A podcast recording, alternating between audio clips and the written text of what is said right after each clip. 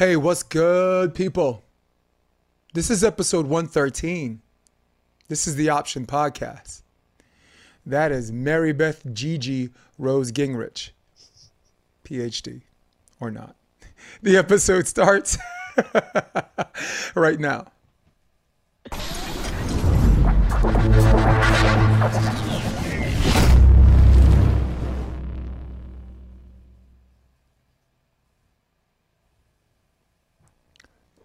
What's good, Marybeth? What's good, Gigi? How you doing? What's going on? What's going on, brother? I'm How good. You doing? I'm all right. It was, yeah, it was hot as balls here, man, like a couple of days ago. Like, even the South Bay reached like eighty degrees. Um, yeah. And you know the beach players, man. They're like, we doing this nine to eleven because that sand turns hot from like yeah, from like humidity. twelve to two. Feet start to look like roast beef. How's it out, how's it out there? It's good. It was actually raining today, but it was, you know, refreshing. Yeah. I like the rain. Oh, we had a storm here too. Oh, yeah? Yeah. We, and that's something you don't see in the South Bay. And I mean, lightning was just, it was just bitching.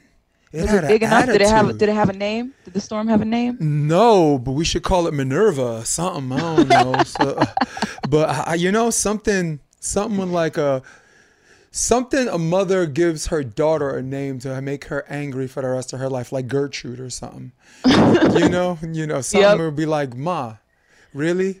All of these names, and you had to give me something like that. You already the redheaded stepchild name. Yeah. Yeah, it's like you already said I'm not gonna run for president because you gave me this name. Thanks a thanks a lot, Ma. but but then again, we had what? We had Barack Obama. So I think I think that kind of like that kind of like reset everything, didn't it? Yeah. So, definitely. So, um, hey, let's tell our audience what you've been up to. This is this is the reason why I brought you on. You have, you have a um, a certain skill, uh, a, a, a set of skill sets that that go within the wheelhouse of our conversation. We're gonna we're gonna tackle um, veterans homelessness. We're gonna talk a little bit about P T S D. Um, so, in brief detail, without telling people who who you really are. tell tell people what, what what your specialties are. What are you? All right, so um, I am a veteran, a combat veteran, Operation Enduring Freedom, Afghanistan. Um, I also my bachelor's degree, which once you get a certain height, it doesn't really matter what no. your bachelor's degree is in. No, bugger it's, off. Uh, right, it's uh, criminal justice, and then my master's degree is in clinical social work, and then I finished all my coursework, but I'm still working on my dissertation for my P H D in clinical social work and family interventions. Nice. We're gonna call you Doctor Gingrich in, oh. in time, because I know people don't want to call P H Ds doctors, but stop it. Come on, man. Yeah. They need to well, actually, this is this is I said P H D, but it's a doctorate, but it's a D S W, so it's more on the clinical side. So it's oh. a doctor doctor of social work, but it would be D S W, not P H D. Correct myself there. Dude, look, I got a doctor in podcasting. I'm the doctor of podcasting. You're a beast. You're a beast. there's there's levels to this. Yeah. Isn't it crazy? What the hell? I've we've I've done in like one hundred thirteen episodes. I'm not look for the people listening.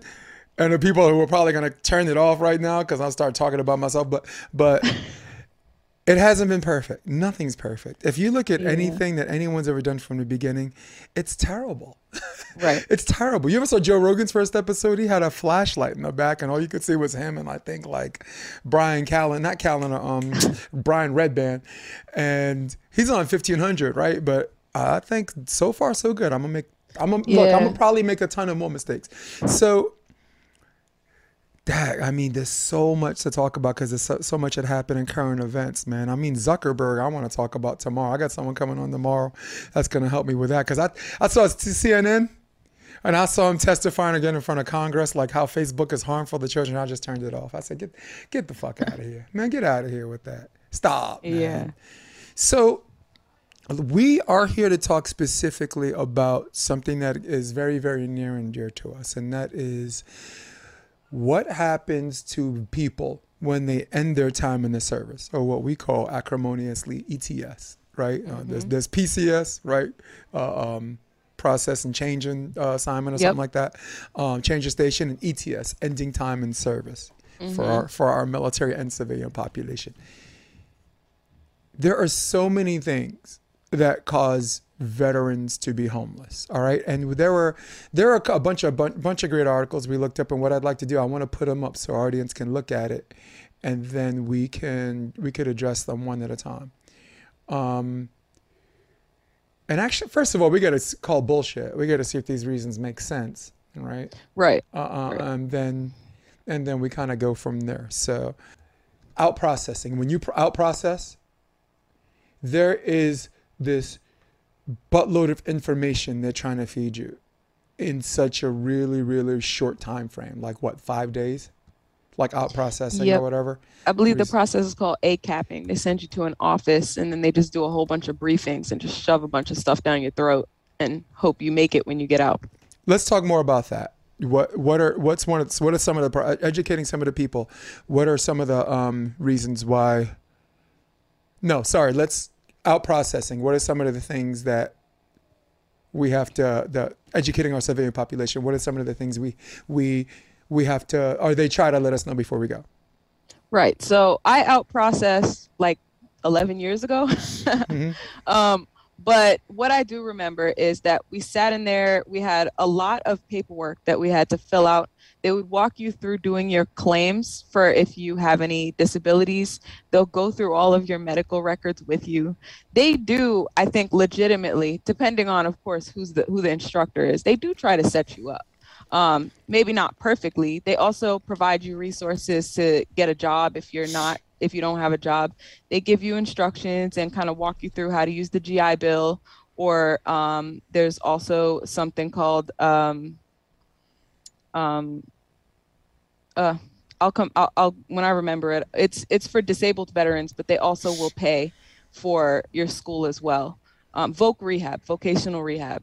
So that's another program that on top, after you finished using your G I Bill, they will continue to help you pay for school and pay B A H, which is basic allowance for housing.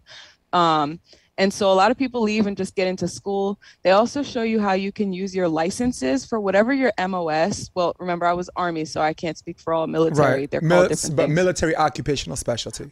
Right, right. And that's for the, the Army. They call it that. Mm-hmm. Um, but your job in the military, essentially, you have a lot of experience with that. You have licenses to drive whatever vehicles you were driving or operate whatever machinery. Um, so they'll teach you to essentially bring that into the civilian world and have it make you money um, if you want to keep the same position, which for service members, especially after being in for more than eight or ten years, that's all you know. So who yeah. wants to start over? A lot of people don't. Um, they don't get out with family support. A lot of, you know, people who were in the system, group homes and stuff, they join the military uh, because they have no other place to go. So when they get out, they need these kinds of supports and they need to know what they can do as a next step. So in order to do that, you need to have these resources that they're giving you when you A CAP. Um, a lot of people are getting out real banged up and they're not medically retiring, so they're not getting all the benefits of a retiree. Um, so when you get out, you only get one year to still go back on the base. Once your G I Bill is done, it's done. Um, if none of your claims go through, you nobody's going to come back behind that and help you appeal the process. If you applied for, oh, I have this neck strain, I had this surgery, my knees got damaged in the military, and then they deny your, your claim for disability, you can appeal that. And most of the time it gets approved after. Um, the problem is, who do you go to appeal it? Usually when they get the the, the denial paperwork, they're like, well, I guess I'm not getting yeah, that. Let's go home, boys. Another rejection. Right. Yeah. Right. But there's yeah. just so many, there's legal resources. There are people who do this for free, law offices that, just like in the civilian world, you know, if they win your case, they're going to ask for a percentage, but this is something you'll get for life as a service member. Um, so at the end of the day, I mean, I really think that they do try with their systems. I'm not going to take away all the credit, but I do think that some things are lacking. Some people need special attention for you to sit down with them individually and help them. Um, and unless you go to the right place, you find the right private practice and walk in and they they take your insurance, or they have a sliding pay scale, if you even have insurance, because you know they take your TRICARE. So, yes, they do. Yeah. Right. So where so, do you go? What do you do? So chiming in just a little bit for people to mm-hmm. understand the Montgomery G I Bill. The Montgomery G I Bill is an education benefit that mm-hmm. they give you X amount of money per month should you choose to go back to school or college, all right? The Montgomery G I Bill on its own is not a whole lot of money unless you want to go to like a city university, a community college, or some state colleges that, that will help put you through. Private universities, it, I, I mean, it's barely enough to pay for the dorms. So some people get something called the Army College Fund as a supplement to the um, Montgomery G I Bill, depending on how score, how high you score in your entrance exam to get into the military. So the higher you score, the more things you're eligible for and the more jobs that are open because you just scored high on their math and their, their, quick, their quick assessment, stuff like that. So, um, you know, you scored high. I actually scored pretty high. I chose to be a generator mechanic instead of um, getting into to finance or like accounting, or I wanted to be a chairborne ranger, but they told me like um, uh, five years was the minimum term for enlistment. So I was like, fuck that. You know, what else you selling? And the guy was like, all, right. ki all kinds of shit, you know? So he showed me, showed me, uh, showed me like all the lights went out and then the, these soldiers came in, fixed it and all the lights went back on. I'm like, that was, you want to talk about good recruiter? Man, I was a, man, I was a good ass recruiter. So, all right, so with that being said, the Army College Fund and the Montgomery G I Bill for state and city and universities probably funds the whole thing and even gives you some cost of living. It's really, really good. However, what they don't tell you is that it expires ten years after you leave. So if it's one of those things where you need to a home or a place, like you're not going to go to school and be homeless, right? You, uh, uh, some people cannot go to school unless they feel like they have some kind of feet under their ground. Carpet, mm-hmm. the first chakra stuff, your job, your security, be able to pay your rent. How are you going to go to school and you can, you know, unless you want to live with your parents or unless you're in a situation where people have to support you, which is very rare because the right. longer you serve, the more reluctant that person is to take care of you. Right? right. So, I mean, if you did a right. one-off like I did three years, yeah, I could show my mom, whatever. But the reason why I'm mentioning this is because it expires ten years after you leave. Um, and there are still other ways that you can get your education benefits. It's just about us, which we're, we're the reason why you're even on this podcast. I was hoping me and you could help interpret what the real problems are. And the more we interpret what the real problems are, we put our heads together and like tell our art, give our audience maybe, maybe active solutions and suggestions on how to work around it. Something you said really, really important. Um, the resources are there. It's just about, it's about getting to them. So that's one. Yep. Uh, two is uh, the second thing, the caveat, like legal services, difference between legal services in the Army from the military and legal services in the civilian population is the military, they get paid regardless of, of whether you do do well or not. You fare from their right. advice or not. The civilian population, the reason why they take a contingency is because if they lose, they get nothing. They're out of cost for investigations, they're out of, you know, cost for everything. So a lot of those ambulance chasers only make money if you make money. They're they're right. they're out if you if you lose. So, um, so I got it up. Finally got it up. Man, I better have. I mean, I feel like good. All right. And boom. Really quickly, just piggybacking off the G I Bill thing yeah, and the resources, there is, if you go, you can go straight to Google, or if you want, we can link it at the bottom later. But um, there is a phone number just particularly for G I Bill, and it's not just for the Montgomery. Now they've made something where you can transfer your Montgomery G I Bill into the post nine eleven G I Bill. So now you'd be able to use it that way. So, um, yeah, you can always Google that number too. That's its own resource, and people don't even know that number exists. I'm gonna look that up as we uh, um, after this. Right. Um, in fact, I might let's show our audience now. These are the three major reasons, um, and I found this on green drop dot com. Um, sorry, go green drop dot com, which I think is a pretty good website.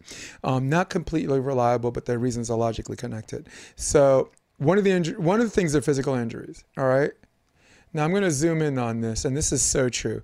When service members return from home injured, it's often their families who have to provide the care, right? Um, I, they, they, I don't know the extent of, so we're going to stop right there. Uh, there are other ways that veterans, that the, the government or the U S Army cares for their own when veterans come out injured. Do, do they have dis, do they get disability checks, or how does that, what's the process for that? So there are disability checks, and if you go to your local V A, um, which is your Veterans Affairs, like the, the big one, it's usually got a hospital connected to it. Mm-hmm. Um, it's not one of the small vet centers. But the V A, if you go and you ask them where you could make your claims for your disabilities, there are people who are just, it is their job to sit down with you and review your medical records with you so that you can put in the, submit these claims and go ahead and get a percentage, which veterans know a percentage is like if you're fifty percent, sixty percent, then you're getting thirteen hundred dollars per a month, or right. seventy percent, I think is more like eighteen, and that's a month. Um, you have that. You also, if you are homeless and you have nowhere to go as a veteran, um, not much, I don't want to go too political, but not much great came from the Trump era. But one good thing that did was that the V A systems have been improved. You're able to get appointments quite a bit faster. Um, they do also have this thing called community care, where if your provider can't get you in for an appointment within the next, I believe it's seven business days, they have to refer you to a community provider, and you can, of your choice, and they will pay for it. So with living expenses, if you do, of course, it's going to be, it took like a year and a half to get approved for most people. Um, and then they back pay you. So you just wake up with like thirty thousand dollars in your account. But so you do, from the date of your claim, mm-hmm. you will get paid, um, as long as it gets approved. But until then, there are veterans homeless programs all through them, and they will find a place for you. They will have it inspected for you. And then they're just as strict as like the, the people who are on Section eight, where they have like really strict guidelines on like assessing the, the the things in housing and stuff like that. So they'll go ahead and inspect the house for you. They'll pay the first, I think, two months rent up for you, and then expect you to pick it up on your own. So they'll get you housed. There's so much more veteran housing since the Trump thing. That's the only real like big, big benefit. He was here yeah. for the veterans. Look, I, I think um, I speak for both of us. That. Neither one of us liked the guy. It's not about right. liking the guy. Right. I didn't want to no. say it like, I don't, no. I don't know how you roll on here, but I mean, I well, am not a Trump fan, but I will yeah. say that he did improve the system for the V A. I, will say I think that. a lot of people that continue to follow this podcast know that my um, affection or contempt for someone does not Uh, affect my critical uh, my critical thinking skills. We don't. Right. I think I speak for both of us too. We don't have a set of rules for people I'm we like and what we don't. Yeah. These things, no, but we know? don't have a set of rules for people we like or don't like. Right? Like it's right. not. It's like if if I don't like Trump, I'm not going to assume he has a little dick or something, right? Because like anything that's untrue about the guy, anything that's bad about the guy, I'm going to assume is true because I don't like him. I mean, what are what are we like? Fucking twelve years old, right? So, you go with so we, speaking in the best interest, yeah, even so, if you don't like their face. But that's Fine. something that we I wanted to get out of the way just for our audience to be like, oh, they're anti-Trump. No, no, we're not. No. We're just we we we point out when he does well, and we and we call him out when he doesn't do well. But this, on and on this. With that being said, uh, uh, you're right. You're right. How much do you think that, um, because we're approaching mental illness as, as the next subject, how much do you think, and I was thinking about saving that question, but how much do you think electronic filing has to do with this? In two thousand nine, like medical records were allowed to be illegally um, maintained through electronic filing. You were still you, you still had to keep paper files or whatever and this and that, but I think I think and I want you to chime in on this. I think that since from from civilian to the military, I'm gonna that's how I'm gonna go from civilian, because I worked in a medical practice for seventeen years. That qualifies me to speak about this. Um, we're both dude. We're both we're both just, we're both gonna call ourselves experts on this. All right. So um, in two thousand nine. Since it, uh, filing became electronic, you didn't have to worry about doctor's sloppy handwriting for prescriptions. You didn't have to worry about him giving the wrong dose or not recognizing signatures. Someone got admitted to the E R, right? If that doctor's office was affiliated with that hospital, the medical records, boom, on a computer. You don't have to call an office to say, mm-hmm. can you fax this, and wait for them to fax it over. You didn't have to call the service if the doctor's office is closed and say, hey, I need you to, to, I need the doctor to call me back on this and this and that. And eventually you talk to the doctor anyway. So there were so many advantages in the civilian population, but to my understanding, it was a military experiment first. But so my question to you was, how much did, did electronic filing and electronic maintenance and, and medical records and civilian records um, have to do with um, the productivity of veterans getting their benefits? I'm going to be honest with you. Um, I was a forklift driver in the military. operated a couple of cranes. I don't know how they do it direct military. I know that um, right now I'm with a private practice that we are electronic, and we do see service members when it comes to anything prescriptions. And I'm also a user of the V A system. So firsthand, um, I'll say if there's a prescription or something that, that I need, it, I just go straight to the V A um, pharmacy and I get it like ten minutes later. Um, But so that's great. They do have it in the system. They don't have to send it down and you wait for Tony to figure out who, you know. but, but Tony, um, what's up, man? Right. Right. It, it's midnight. But no, so I, I did um, at, request my medical records before from the V A. Um, and I got it paper. I didn't get it uh, in a, in a, Like I got a, a big packet file that like folded around each other. I think that some things need to be paper. Yeah. Um, but I also don't think they had it sitting in the back somewhere. I think that they you printed it. You think they printed it, yeah. Right. And then they'll give it to you upon your request. Mm. So um, I don't I don't think that, that that system, if there's anything that needs system updates, it's probably the smaller businesses. I'm sure that when it comes to electronics and stuff, I really would hope that they have those systems in order and that they have the best ones, um, and not dinosaur type of situations going on. I mean, when I go to the V A, I don't see like a really old computer with a whole big back sticking out. I actually see flat screens. So I'm assuming that Man, they have- we hope so. We Right, right. I hope so. But really, I'm not going to pretend to be an expert on an on a matter that, you know, I really don't know about. Um, no, I don't but know from about your, that. But you can only speak to your personal experience, right? Right. If you need drugs, experience. You get them quick. If you need your records, bam, it's there on a computer. You could, they can print it. If, yeah. you know, so. Um, all right. So moving on to reason number two. These are the three major reasons. And again, you and I give ourselves the liberty to agree or disagree on how much or or.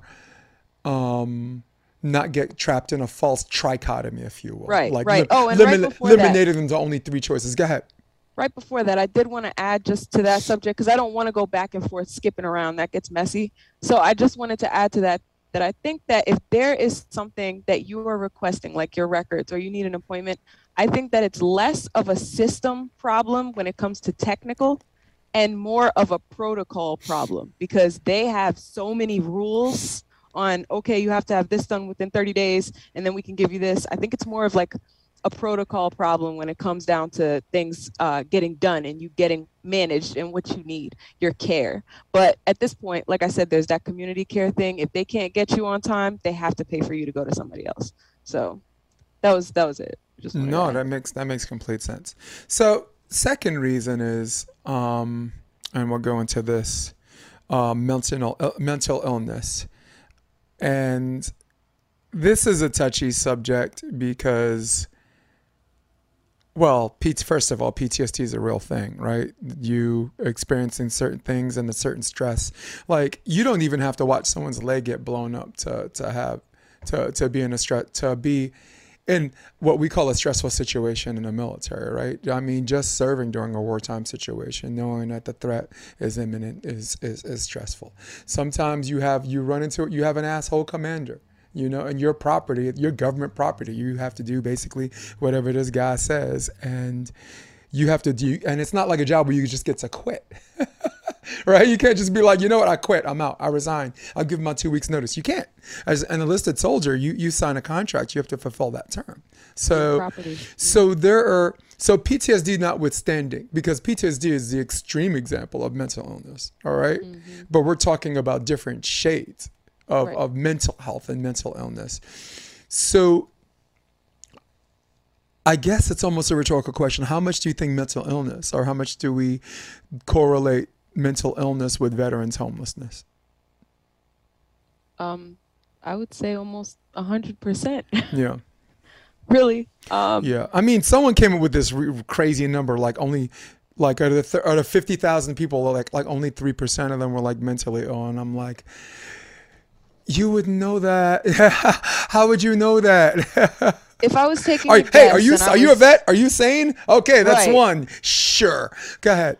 If I was taking a guess and I was in a class, I would I would be up in the nineties at least somewhere. Yep. Um, yeah. And that's just because people who, like that person who would have answered that question, they either aren't a vet or they don't have a lot of experience um, in regards to mental illness. Um, so a lot of people think that it's not real anyway. Um, so like, no, this person doesn't have P T S D. They're just angry and they have a reason to be angry. Or this person's not depressed. Everybody gets down sometimes. So if you don't understand the symptoms and the diagnostic criteria that go into having a mental illness or being diagnosed with a mental illness, then you can't really speak on whether someone is mentally ill. But usually if someone is homeless and a veteran, there's something that impacted that. Um, not saying you must be mentally ill in order to be a homeless veteran, but I'm saying that that veterans probably experienced something that a lot of our veterans, they're so mistrusting of the government and of the system that they choose to be homeless. And if you come to them and offer them all of the resources, they'll actually refuse them. They're like, no, to hell with you. They choose to live in the woods. They're like, look, this is what I know. This is where it's at. They'd rather do that than try to come in and sign all these documents and then have to talk to somebody every month and have to do all that. They, they've just completely clocked out. And if you can't say that that's not some kind of trauma or mental illness, and you that's think not that mental they're illness, just, I don't know what it is. Exactly. Yeah. Exactly. Mm. Yeah, I, it's crazy that, to me, I was just thinking there's a mistrust because you just you just came on to something that I didn't think about before. I just thought in the, in the past, this again, this is before uh, uh, filing and stuff like that became more advanced and more electronic. I, I served from ninety to ninety-three, all right? So everything was wads and wads of paperwork. And like you said, if someone's like, this is your veterans uh, separation packet, this is gonna help you how to become a civilian. Um, this is, you're getting out in three days if you read all of this. And I'm like, Jesus Christ. So there is a level of dis- um, I'm not going to say they're intentionally discouraging people, but I'm, all I'm trying to say is that if getting some of these benefits is so damn difficult, I just think people get, I, th I just think these guys that get out where, um, I'm not saying their job was simple, but serving is simple. Getting, getting there, doing what you're told, doing your job. There is a simplicity of doing something in, in this Absolutely. high stress environment. A routine. And then, then all mm-hmm. of a sudden you're out and there, and before where you could just say, hey, I need this. And they're like, no, you got to do this. You got to see this person. And after that, see that person, sign this, wait four days. And you're just like, mm-hmm. fuck that shit. What else? I mean, maybe I just don't do anything about it. Right. right. I, I mean, think about it. Like, let's say I have pain in my left arm or my left shoulder or whatever. And it's tough to get an appointment. And then uh, the specialist, and then I'm a first time person there, and they, they don't have any paperwork. And, and then they find that that's not my zone. I got to go to that V A hospital. I'm just like, tell me, uh, I, I mean, I, I'm not trying to vilify ve some veterans for their lack of persistency, but that shit is, that shit's depressing. No, you know what? I don't think a veteran should have to have any persistence. I think that people should be coming to them to fix these injuries. To be honest, I, I would, they, they, they shouldn't be vilified for lack of persistency. I think that we should be vilified for lack of persistency. Amen. Because we're deterring them from using the resources that are available to them for free. Mm-hmm. We're just making it so hard for them that they're just like, forget it. But I don't want to, I'm not going to go through all of that just to fix my arm when I could just pop a couple of ibuprofens and do what you were told to do in the military. Just drink some water and keep it moving. Yeah. Well, I agree with you for one major reason. And this, this is, this is, this pretty much shuts the door on that. When they were recruiting people, we didn't come to them. They came on, uh, these guys, these recruiters are on our block. Hey, son, what do you do in the next five years? You look kind of strong. Think you think you got what it takes to be a soldier, you know? Uh, um, right? So did is that something where we were pursuing them? No, they, when they were recruiting, the whole process, in fact, the but entire process, point. but the entire yeah. process is about them coming to us. They're on our block, knocking on our door like Jehovah's Witnesses. It's particularly mm-hmm. in, like, I, we grew up on Flatbush Avenue, right? Brooklyn. Yep. That, yep. That's a poor neighborhood, and they not. Chester Court. You're not going to see these recruiters in, in on the Upper West Side. They're, they're, they're, they're, they're going for the, the, the I'll, yeah. I'll just say street kids. They're going for the street kids. But, um, so that's the process. And the other process is, let's say we declare war against Iraq because Iraq took over Kuwait because Kuwait caught us di diagonal drilling, right? Diagonal drilling into Iraq. And it's like, how dare them stopping us from diagonal drilling? Let's send soldiers in, right? When it comes time to approve a budget to go to war, nobody asks where that money's coming from. And you, you want to talk about, we were talking about, we don't want to get, we didn't want to get political. This is the best way we could stay apolitical on this, or not apolitical, or like multi-political on this. You never see Democrats and Republicans fight each other. Um, when it comes time to send someone to uh, Afghanistan or, or wherever, or, or bomb this place or this place, you never see Democrips and Republicans, um, with apologies to Crips and Bloods, of course. I mean, I, I didn't mean anything, fellas. Right, uh, um, I'm not in this. Yeah, I want to apologize to them. No, but you never hear them fight about how, entitlement spending. You never hear them fight about um, where's this, where we're going to get the money. They just, they have a budget proposal. They all sign off on it. But yep, when it's time for them to E T S, for my people at home, E T S means end your time in the service. And this person needs some, something. Do we... We, we should vilify ourselves when we dare. We have the, the, the nerve, the unmitigated gall uh, um, to say where we're going to get the money from. Bullshit. Bullshit. So that's, that's, I was, man, that was a long spiel. You definitely, you, no, that you, was they, really good. You gave me the floor on that, really that one. Good. But that's, that was the point I'm trying to make. We should, it is our responsibility because we as a nation set it up like that to recruit people to, to join this. We signed the not contract. Just people, like yeah. kids, like they're still in high school. You're putting them in a delayed entry program so that they could. So by the time they graduate high school, they're already owned. They already swore in before they graduated. And now when they it comes are to deploy, nobody has any questions. They are. Holy shit, you're raising your hand at sixteen and a half years old. Ooh. Right. Like when I graduate, I promise myself to you. Yes. That's it. That's it. Oh my God. It took me three months after A I T to deploy. Three yeah. months to wow, go a dude. year to Afghanistan, to Kandahar. How long was your A I T?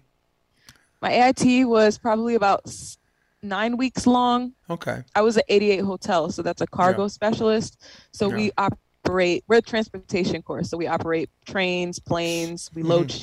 ships and all yeah. that, um, cranes. But remember, that stuff when you get out of the military, should you, should you so choose, and you don't need a high score to get it, to get that job. No, I lift things up and put them down.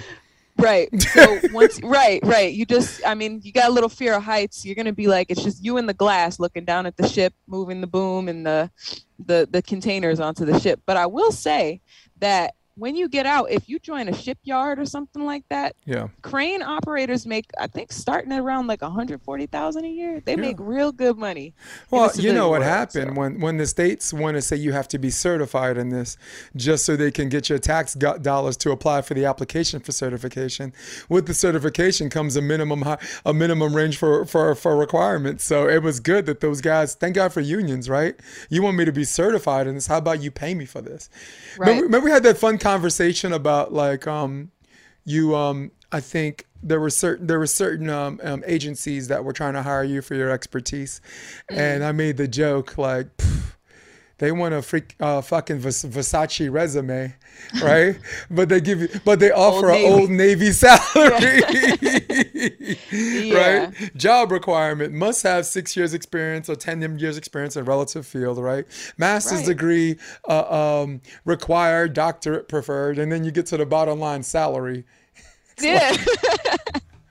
No, but that's some some people, Child, service please. members don't realize the value of their M O S training because they get out and they don't realize that that license that the civilians make it so hard to get is transferable with for like two or three years yeah. once you get out. And then they let that time pass, and then now they would have to start from scratch. Yeah, um, mine, mine was, uh, I was a fifty-two Delta mm-hmm. uh, generator mechanic, so my, my A I T was um, sixteen weeks. Um, oh. And we worked alongside with air conditioning and refrigeration repair people, um, turbine engine repair people, all four branches, Marines, Air Force, uh, Fort Belvoir, that was Virginia. So, mm-hmm. and yeah, so it's crazy because this is the reason why there's a minimum term for enlistment. Like the more spe specific your M O S is, the more years you have to commit. Like if I wanted to get in for accounting, right? I think that school was, that A I T was almost a year. So there's no way, yeah. there's no way the Army's gonna say you get to only get to sign up for two years. They spend right. this year training you, and it's like, ah, you know what? Hang out my second year. I'm out. I'm an accountant. You know? Right, right. And yeah. people that don't serve in the military have to appreciate what sixteen weeks is.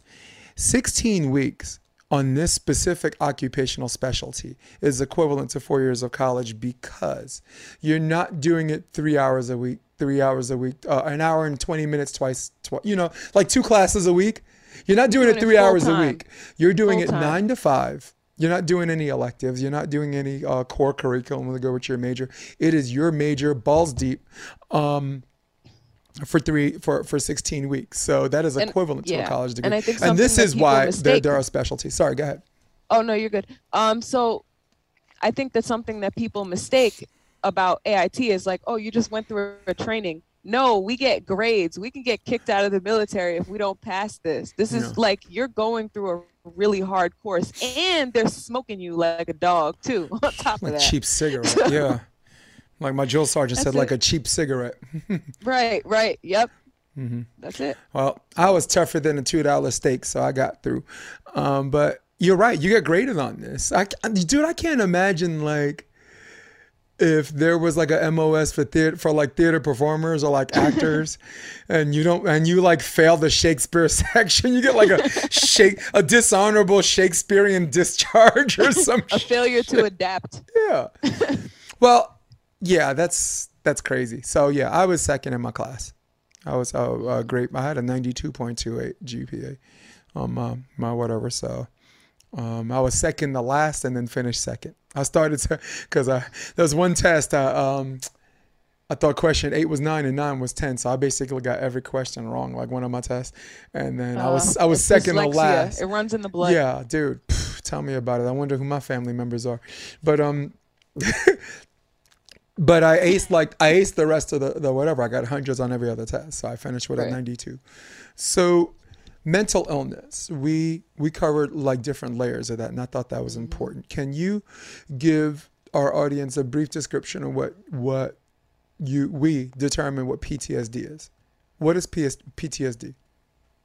Well, P T S D um, has several di- diagnostic criteria, so just because you're experiencing one thing that's like it doesn't mean that that's what you have. Um, so you don't want to self-diagnose, but P T S D is when you have experienced something that was so traumatic in your life that to this point and moving forward, and sometimes you can get P T S D and not realize that you have it or not have any symptoms for years until later. Um, that happens with veterans. There are people who join the military. Remember where uh, Jason just said that they go for kids from, you know, not the, the wealthiest of places. So they join the military sometimes already having P T S D, okay, before you even join. Yeah. So P T S D is where you have, it's. it doesn't mean it's shell shock syndrome or anything like that. It means that you had an experience that was so traumatic that now it still impacts you. You're having lack of sleep. You're having night terrors. You're um, having outbursts, just angry outbursts or outbursts of just certain feelings at random times. Um, You, sometimes you have lack of sleep. Sometimes you are hyper vigilant and you can't sleep.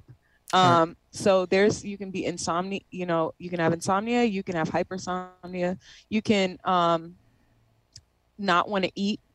You can have really serious uh, survivor's guilt, and can, a, a big symptom of P T S D is replaying something that happened in your head over and over and over. And it continues to um, impact your mental health and make you a little bit just jumpy for everything that you do. Like you, you can't just walk down the street and P T, a perfect sign of P T S D, a firework going off. Somebody doesn't like to be around them. They may have a reason why that loud bang noise is something that would replay or trigger something to come back up in their head from before. So P T S D is very serious with military service people. And also you can get it as a child, really. So a lot of people have it who weren't in the military. So there was this stigma for a while that, it, oh, no, only service members have P T S D. And that's what we're talking about right now.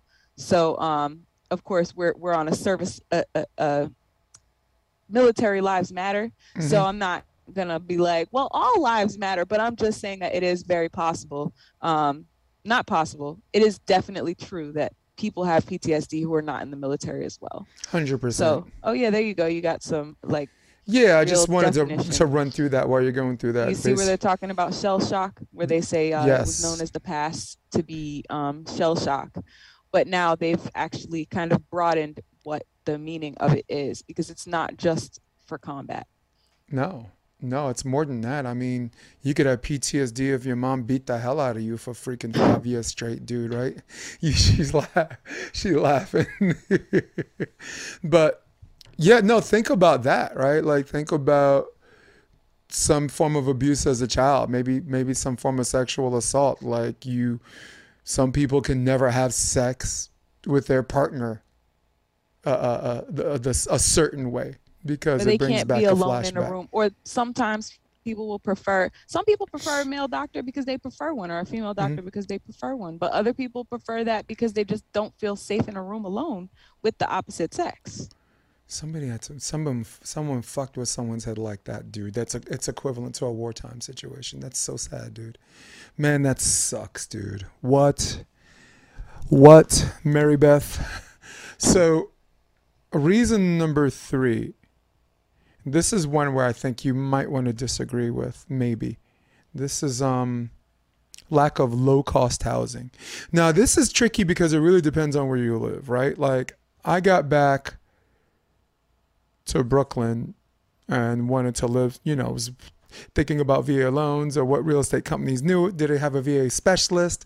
And really a lot of them didn't. And a lot of them were like, look, you can get a regular loan for, for the same amount of th- uh, whatever and this and that one, and for the same rate and for the same interest and all that stuff. But I think what they failed to realize is def- defaulting on a loan and who compensates it.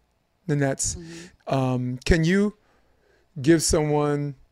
this is unfair to you, a brief synopsis on the difference between a V A loan and a regular loan.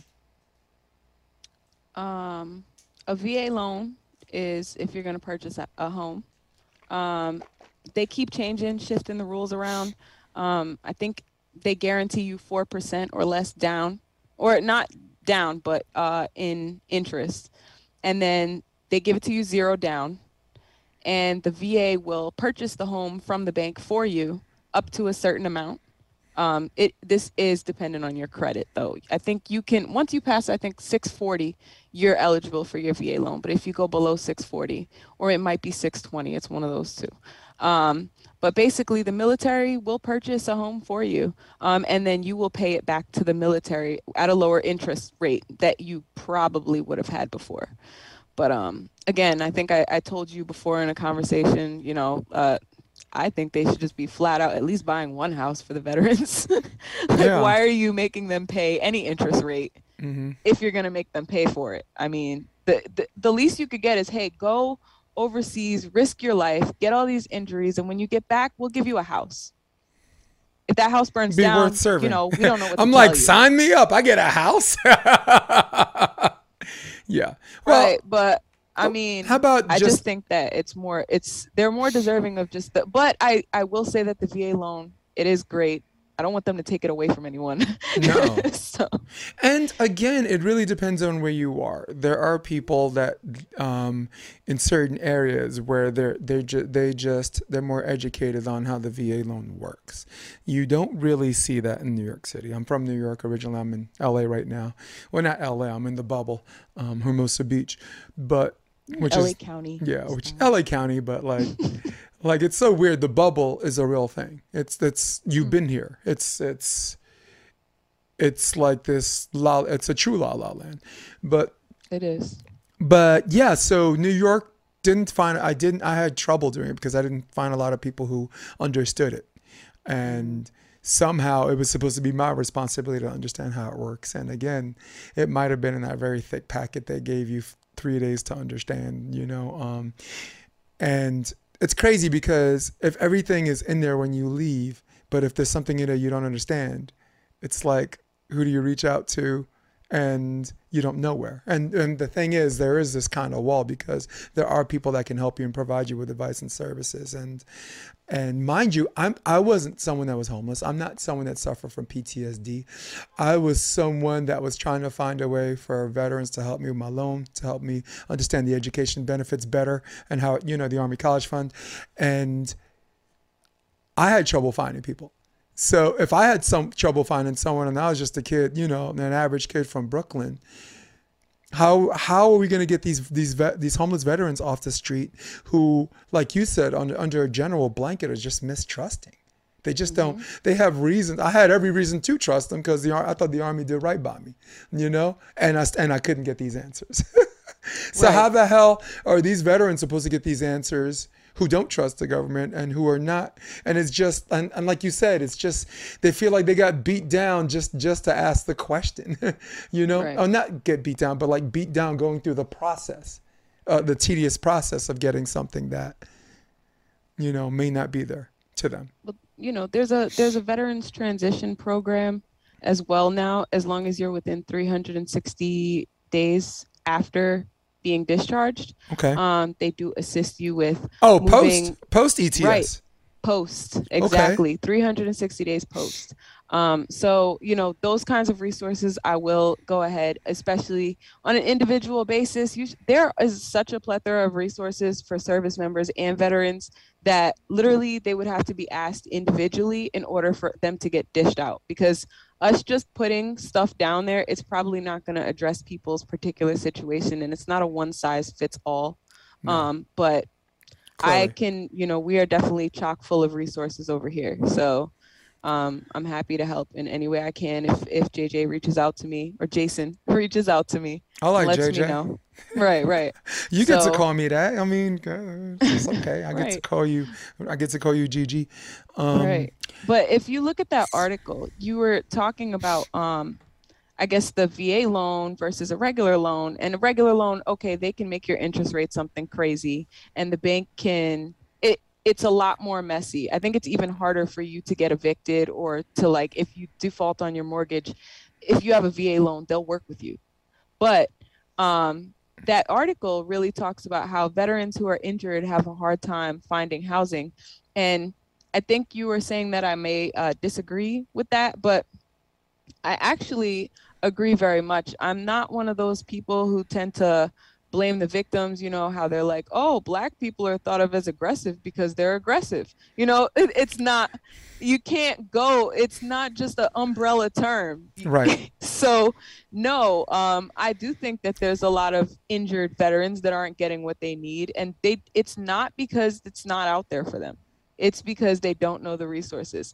I don't know if you've ever sat down and just thought about it, but if you play, if you ever thought back and said, you know, if I would have played my cards a little bit different, if I would have known that this existed, if I would have clicked this button instead of that, that button, I'd be this much happier, or I'd be this much richer, or if I didn't destroy that one opportunity. Mm-hmm. So really, veterans have all of that too. I mean, they're still people. So they just need the resources, and they have to ask. And that's where I think a lot of the problem comes in. They're not asking, or they're asking, but they're not asking the right people. Right. So I worked in a medical practice for seventeen years, so I already had pretty good insurance. We were affiliated with Weill Cornell Medical College, one of the best medical colleges in the world. Um, when my boss retired, um, I left because I was, forget about this nine, this nine to five stuff. And I gave the James Peters uh, Veterans, um, Veterans Hospital a go. In the Bronx. There was one in Manhattan, but they closed down temporarily and they referred me to that. And this place was awesome. Um, all of the doctors from Hospital for Special Surgery were there three days a week. So, so, and me, I'm an athlete, you know, so I'm always worried about my knee, I'm worried about my elbow, worried about stuff like that. So these guys, you know, they're, some of them are sports specialists, you know, sports medicine doctors. So, and the funding was, pre the funding was there.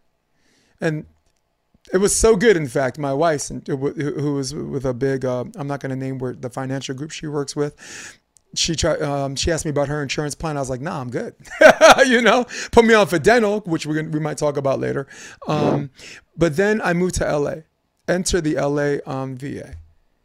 Horror show. Absolute hot mess. I believe I ran, I ran to my wife's insurance so fast. They thought she had two husbands. they're, like, they're like, wait, you got, wait, is this for two guys? Because that's the same guy just called, but he, he sounded different.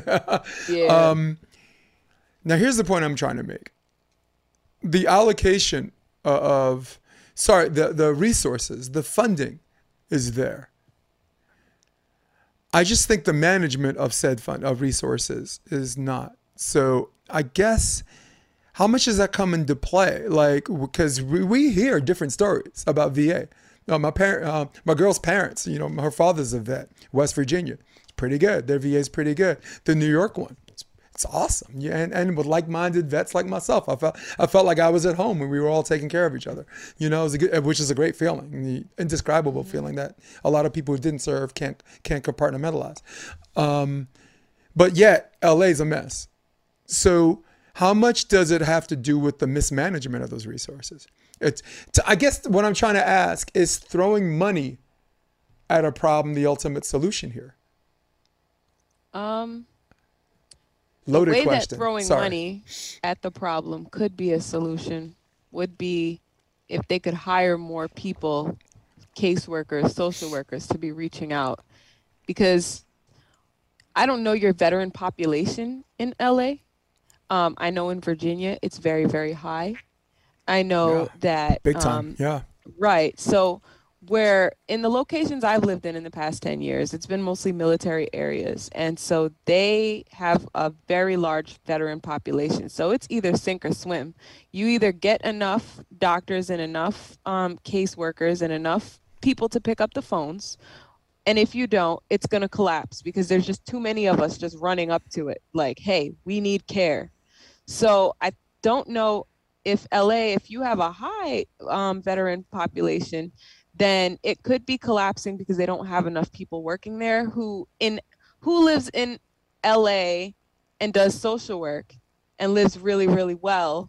I don't know what it is that's stopping, like that's that gap needs to be bridged, but I'm not sure exactly. Or if you have a low veteran population, so they just kind of don't worry about keeping the system on such a pristine level because there's not as many people over there to be concerned about. So it could be like such a fact, like so many factors, but I do think that money, of course, is always an issue. Um, of course, throwing money at something could fix it, because when you throw money at something, you have more employees. And when you have more employees and more specialists to do their jobs, then you have more service.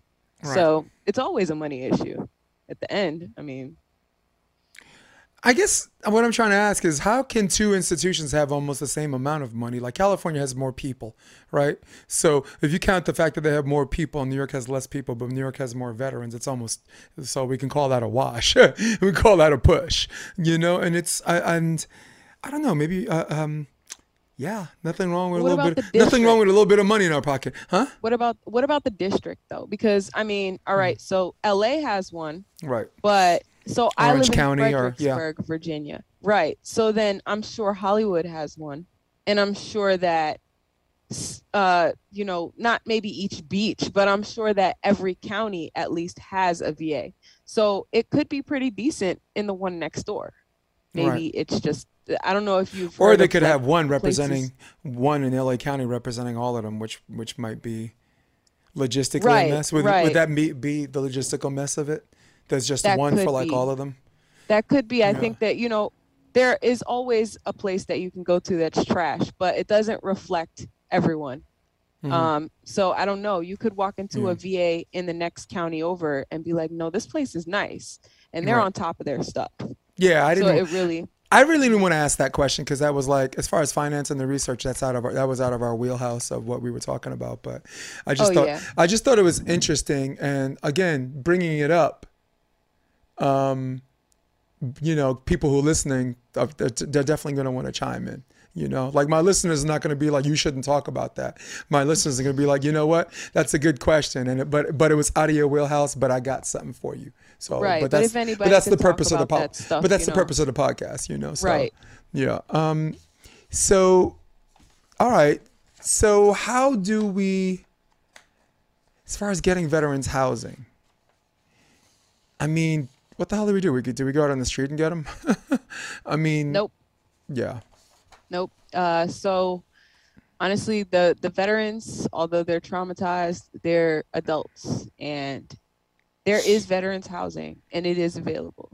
There are shortages in some places. I'm not going to negate anybody's experience, but I will say that you have to go up to your Veterans Affairs, make these phone calls. Every time you really, really want something, you have to jump through some hoops. And with the V A, it might be a few more hoops. But if you really want to make it happen, especially, you know, this, this is just an empowering message to any service member or veteran. You jump through a lot of hoops, more than most people you know.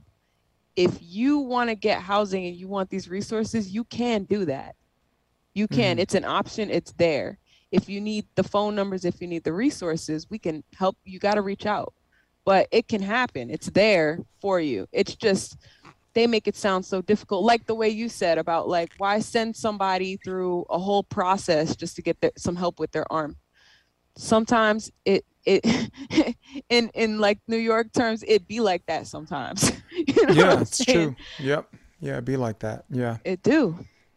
And so, yeah. So that one must participate in one's own salvation. Exactly. Right. That's yeah. that's what to I'm quote, saying. I mean, to quote, like I said, uh, we should Teresa. be chasing them down, but we're very far away from that. Yeah, very far.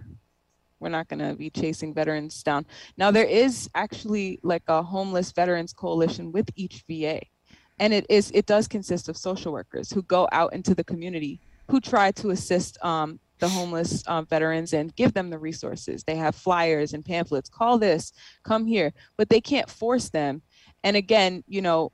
They're going through so much trauma that you trying to push them or force them into something is probably not the most useful scenario either.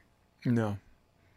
Well, you got veterans that are not just depressed, not just mentally out of it.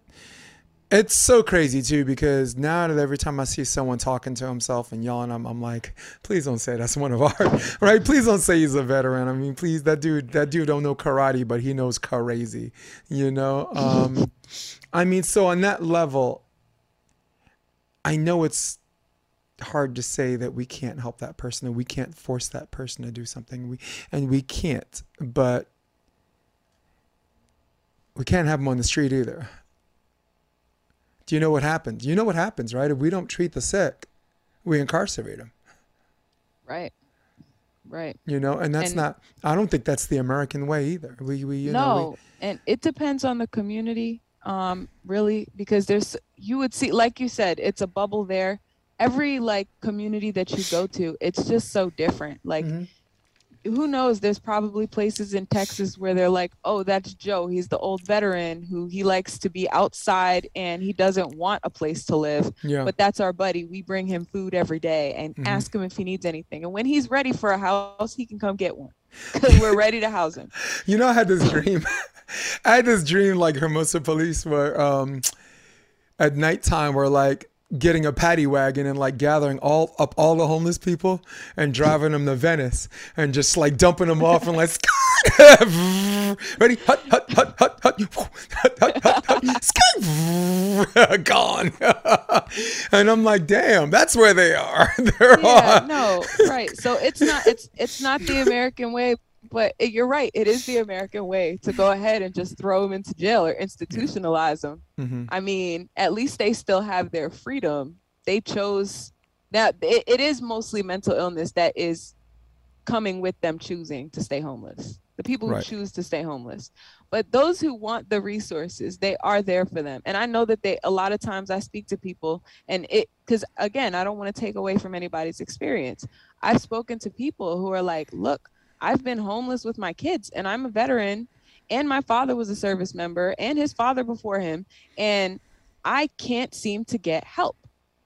And it's because, you know, I'll say, well, did you talk to this person? They'll say, I talked to this person, that person, this person. Now I have to wait thirty days for this and I have to do that and fill this out. And it, it is a process. Like I said, it is a process. Um, There's also, you know, a lot of people think that the American Red Cross can only be contacted by people who have service members overseas and they need to get them back or somebody died. That's not the case. If you're homeless, you can also call the Red Cross. Right. They have a homeless veterans sector where they'll actually talk to you and see if they can get you housed. There's so many resources. Um, I didn't know that. Wow. You just have to sit down and walk through each of the resources with someone. You need to call. It.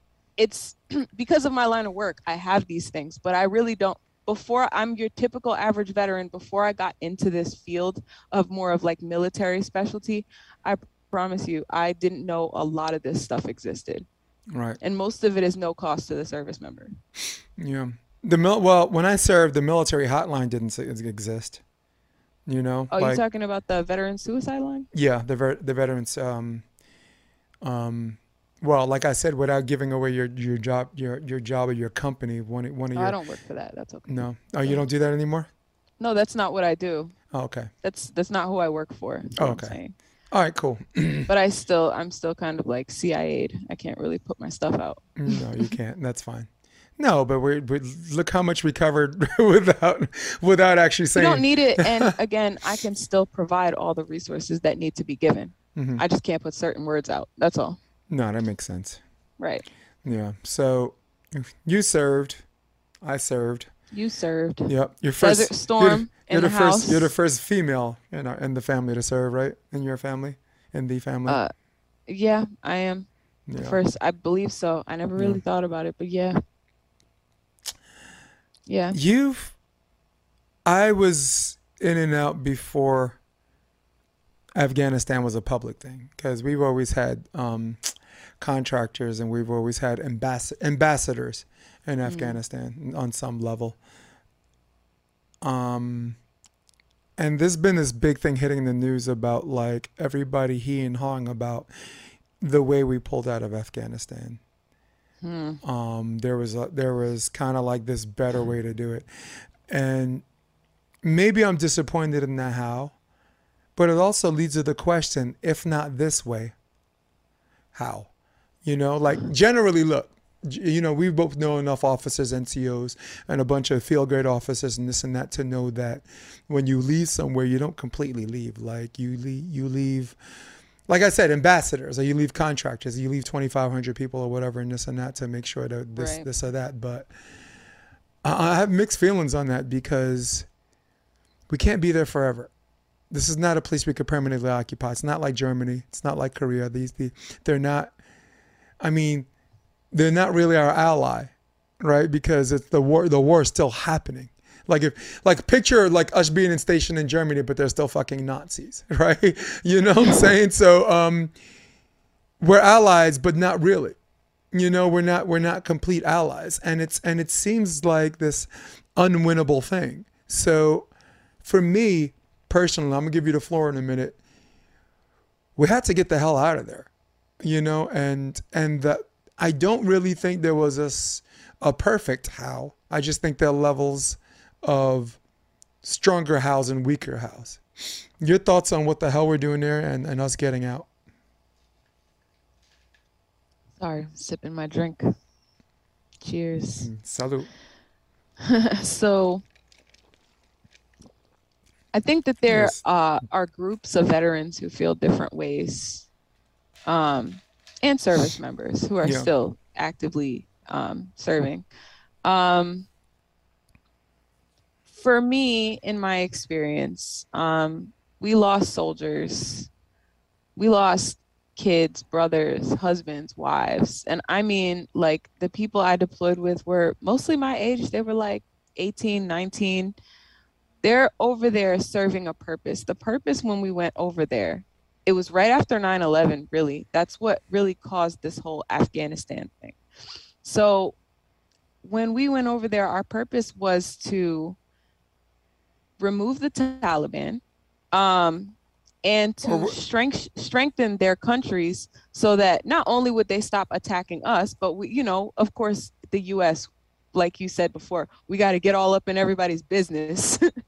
But there was an attack that became personal, and that was nine eleven, and that just passed. So, you know, that's a, a really sad day to observe. Um, sorry to everybody who lost someone. Um, but I will say that, you know, we went there to go. We gave them our old uniforms. We gave them our old M sixteens, M fours, and we trained them. Them. We trained those those um, Afghani soldiers, and we helped them to strengthen their army and their political system. Um, and we did it for twenty years. We lost a lot of soldiers, people's kids, our people. We are now invested, not just financially or with the military. America, like emotionally invested, brought sent their kids over there, um, and. To know that all these people died, to know that now there's people with T B Is, traumatic brain injuries, P T S D, living with all of these problems because of this war for twenty years, which really our purpose was to strengthen that military so that that Taliban wouldn't come back and take over again. We did all that work to do that. And for Biden to snatch everybody out so quickly. Now, remember, I'm not a politician. Yeah. I'm not up on that level. I'm sure. No, but he, are, are he, but far. he's the he's the commander in chief, right? Right. There, right. There are certain people that give you suggestions, and you can follow them or not. Uh, because at the end command. of the day, right? No matter what happens, every soldier that dies under a certain president's watch, he has to fall on that sword. Right. Right. Yeah. So, like so Bush, it, didn't Bush have to fall on the sword for um, Iraq? Even absolutely. though I thought, even though absolutely. I thought he, I thought he got honeyduked into it. But, but, because I don't think he's that smart to know, you know, whatever, you know, honeydick means that, that you have nothing vested in it. And then you have your advisor saying, we got to go in. And then you're like, Dick, come here for a second. Yep. How sure are you that they have weapons of mass destruction? one hundred percent sure, sure, uh, Mister President. We're cocksure. The the right. evidence so is solid, rock hard. Yeah. So of course, him as the president, you, he's got to go in, right? So a lot of people blame him, and I don't think it's completely his fault. But like, just like right. Biden, if you're the commander in chief, you got to fall on that sword. And I'm sorry to interrupt, but I wanted to get that caveat in. No, absolutely, and and. Like I said, I'm not a politician. I'm not up on the higher level. I, I see this as a firsthand veteran right. mm-hmm. who, you know, deployed to Afghanistan. Right. Um, but after all of this, I would just say that was there not a way where this could have been a little bit more strategically done? I know that we had to leave. We couldn't stay there forever. I didn't want us to stay there forever. They made it sound like we left dying. like a thief in the night, though. Right? Do you, it was do you like expect overnight? Like, but my question is, do you think nobody fucking knew we were just leaving like that? We just exodus the hell out of there. And okay. no one, and all of these countries are saying that no one had a damn clue we were doing that. That's well, now what, you're asking like those top secret questions where I'm sure that people knew. On top of that, there was a deal, I think earlier in the year, at least with Biden, that everybody would be out by August thirty-first. Right. But instead of, and that deal that they made, I believe was with the Taliban, because this right. is who, who we're negotiating with at, at, at since earlier in the year. Right. But what, like, I guess all the work that you would have put in as a service member, right? You would think that if we could strategically leave so that we could keep that army strong and keep that government, their army strong and keep that yep. government yep. intact, because we're pulling out slowly and making sure that they're still standing strong and established, as opposed to, like you said, boom, leaving overnight. Now the whole government collapsed, the president fled, and the Taliban, own, they're just in charge of everything now. So now all those twenty years to a lot of veterans feels like a waste. Um, if you go to the V A or you you are enrolled in the V A, check your emails. They they do have resources for veterans about how they're feeling about all of this right. um, and the, the work they put in. People really need counseling for this. They're like, wait, I don't have a leg. And I'm missing four fingers and I have a T B I and I talk, you know, a little strained, like I'm having a hard time even keeping my head up straight over this war that look what it, it resulted in. Exactly. We just postponed the problem. Yeah. Well, I need to, we owe it to ourselves. Um, whatever political beliefs we have, but we owe it to ourselves as patriots and as veterans to remind our audience that, um, Al Qaeda attacked us on nine eleven, not the Taliban. Because the, the talking right. point was that the Taliban's going to come land, they're going to go crash planes at us again. And it's one of those things where, like you said, people, we need this hotline and we need this assistance because people need to know why they were there. People need to know who our, our, our enemies were at one time and who our allies were at another time, because I thought the Taliban, if memory serves me correctly, I thought the Taliban helped us fight Al Qaeda.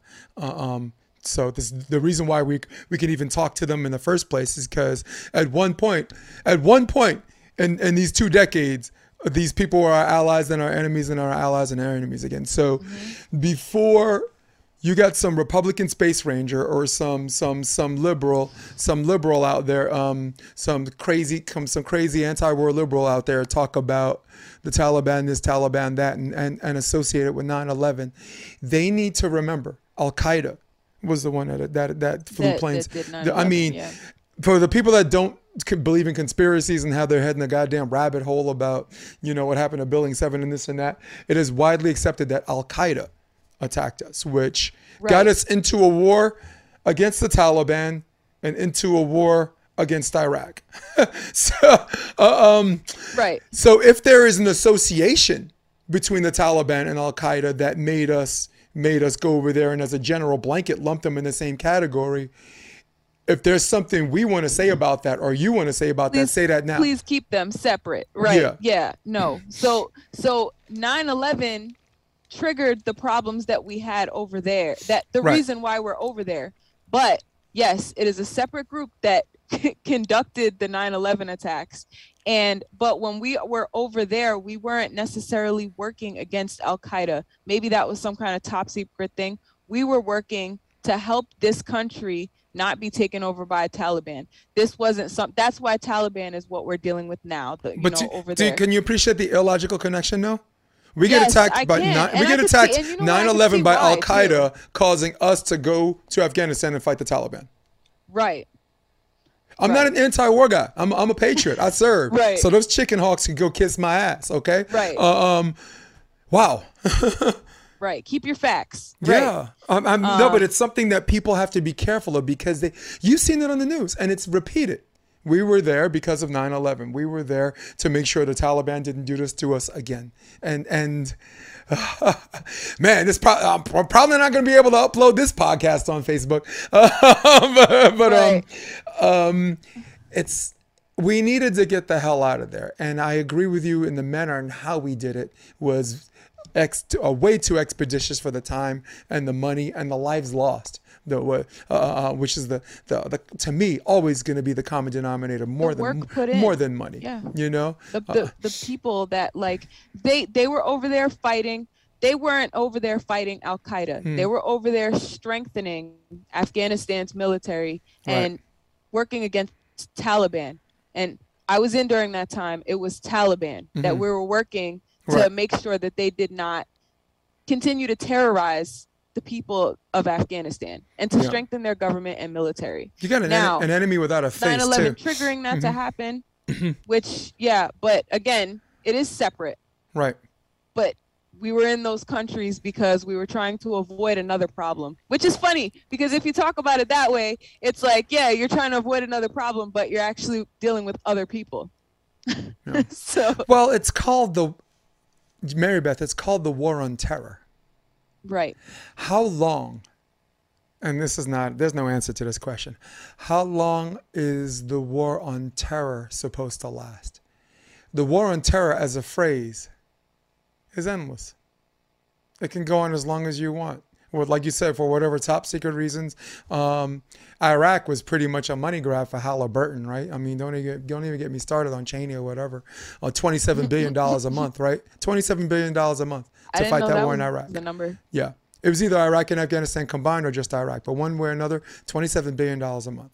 Then you take that, you count all the months in a year or whatever. You're the mathematician. You, and you fill in the blanks for me on that one. But, but it was the war. But people need to have this conversation and understand that getting out of Afghanistan is a, is a good thing, because as we continue to get out of these places one at a time, the term, the war on terror, which I thought had no conclusion, which had no end, which was just perpetual, which was just re residual and, and, and always regime changing. It's always about us fucking defoliating and like uh, uh, being with a coup or whatever and this and that.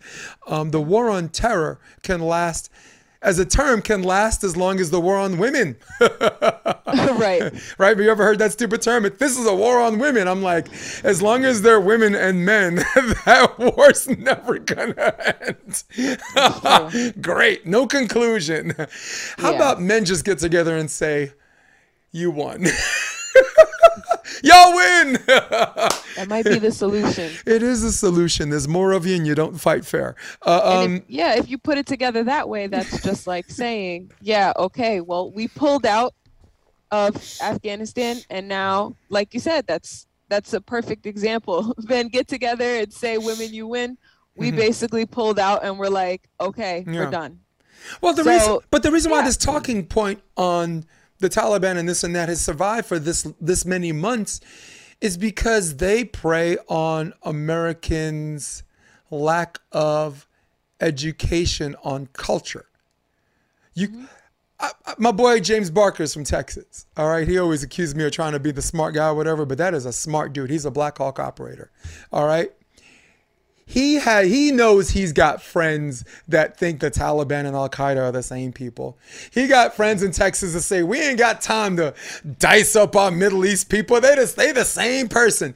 And, and I, I really hate how the media and everybody's preying on the lack of intelligence or educational awareness, or even the, the, the wantonness to educate yourself on it. They don't, they don't, they don't, they don't know, and they don't want to know, right? There are certain, certain people that, that are, um, they say they don't understand because they're dismissive. And there are certain people that say they don't understand because they want to understand. There are so many uh, people, American people that represent the former and not the latter, that this is, this is just bad. This is just bad for us as a nation. This is bad for us yeah. as a people, dude. You know? I mean, Chris Rock made a joke out of that with like white people. He's talking about Black people. He's like, we ain't got time to dice up our white people. If you're Romanian, you're a Romanian cracker. You're a Russian, you're a Russian cracker. You know? Right. So, so right. I mean, so that's the best way I know how to convey that joke, but because, and that's how I feel like how a lot of Amer- American feels, especially, especially they in are. the Bible Belt, especially in the inland, uh, Midwest. And I just saw, they ain't got um, time to dice up that Middle East people. Don Lemon on C N N, he said that they did a survey asking a survey for all Americans, of whoever actually did the survey, right, that sixty percent of Americans actually did not know that we were still at war with Afghanistan. Yeah. So sixty percent. sixty percent. That's more than, so so the half, a, half yeah didn't know we were still at war. It just was just not a thought. I got to tell you, the way we start, the day we start basing our day-to-day operations on bandwagon fallacies, man, I might, I might just move to Italy, I swear, where, you know, or just on some island, maybe Australia where it's safe. I mean, this, this way, when everyone sends each other to hell, you know, I'll tell them, hey, I'm down here, you know, send me a refrigerator magnet. Um, so, no, but I really, I'm glad I, that was like a personal opinion thing. And, um, and for the, the intensive purposes of the podcast, again, Uh, there are pe- there are things where we sought we sought the advice of people who, in whom that's their expertise in their wheelhouse. But uh, you and I qualify to speak on these things, and it's such an absolute pleasure to have you on the podcast, where you and I can just kick it back and forth and talk all this stuff, right?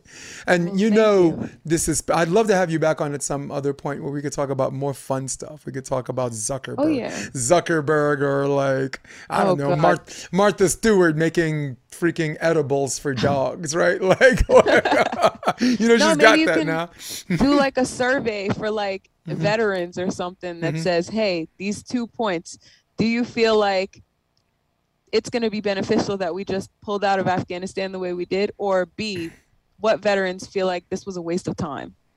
Like this was a whole waste of time, like all these years. Well, if you did a poll, if we did a poll saying that, are, are, are you glad we're out of Af- Afghanistan?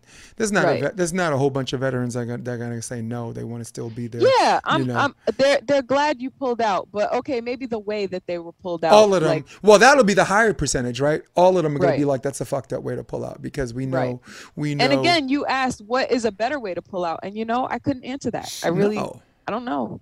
And there's also, I mean, let's, we're out but now. Let's not forget the human side. Let's not forget the emotional investment of the people that in the, Afghanistan that were there for us as much as we were there for them. Let's oh, not forget yeah, about those people are, who are who, it's, who it's are aiding us knowledge. in our in our per- yeah. Right. It's public knowledge where there um there we have refugee camps everywhere. I think we were able to save, I know it's a high number of thousands, but I know that there's still more than fifty percent of them that we didn't we weren't able to get out. Mm-hmm. Among, I think, some Americans. Yeah. Um but I would say that, you know, we we we didn't stick all the way true to our word, um to those interpreters and those people who risked their lives and their families to help us, and which is another just negative thing about this whole situation. Yeah, it's that's. We pulled out slower. We might have been able to probably get everybody if they had a tactical kind of way to leave. Nice. I mean, I'll get you to sing karaoke next time we're together. Probably not.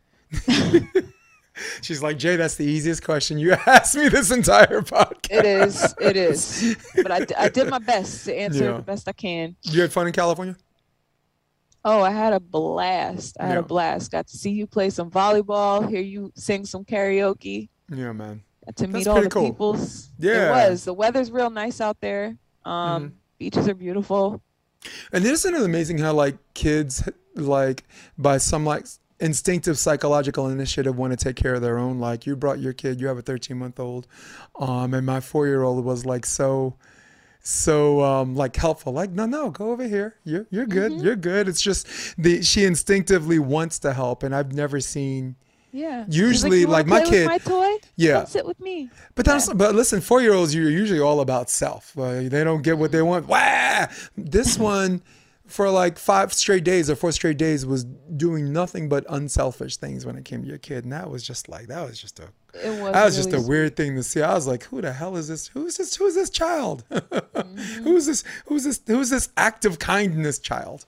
So, um, do you have a um? Yeah. What's your Insta handle?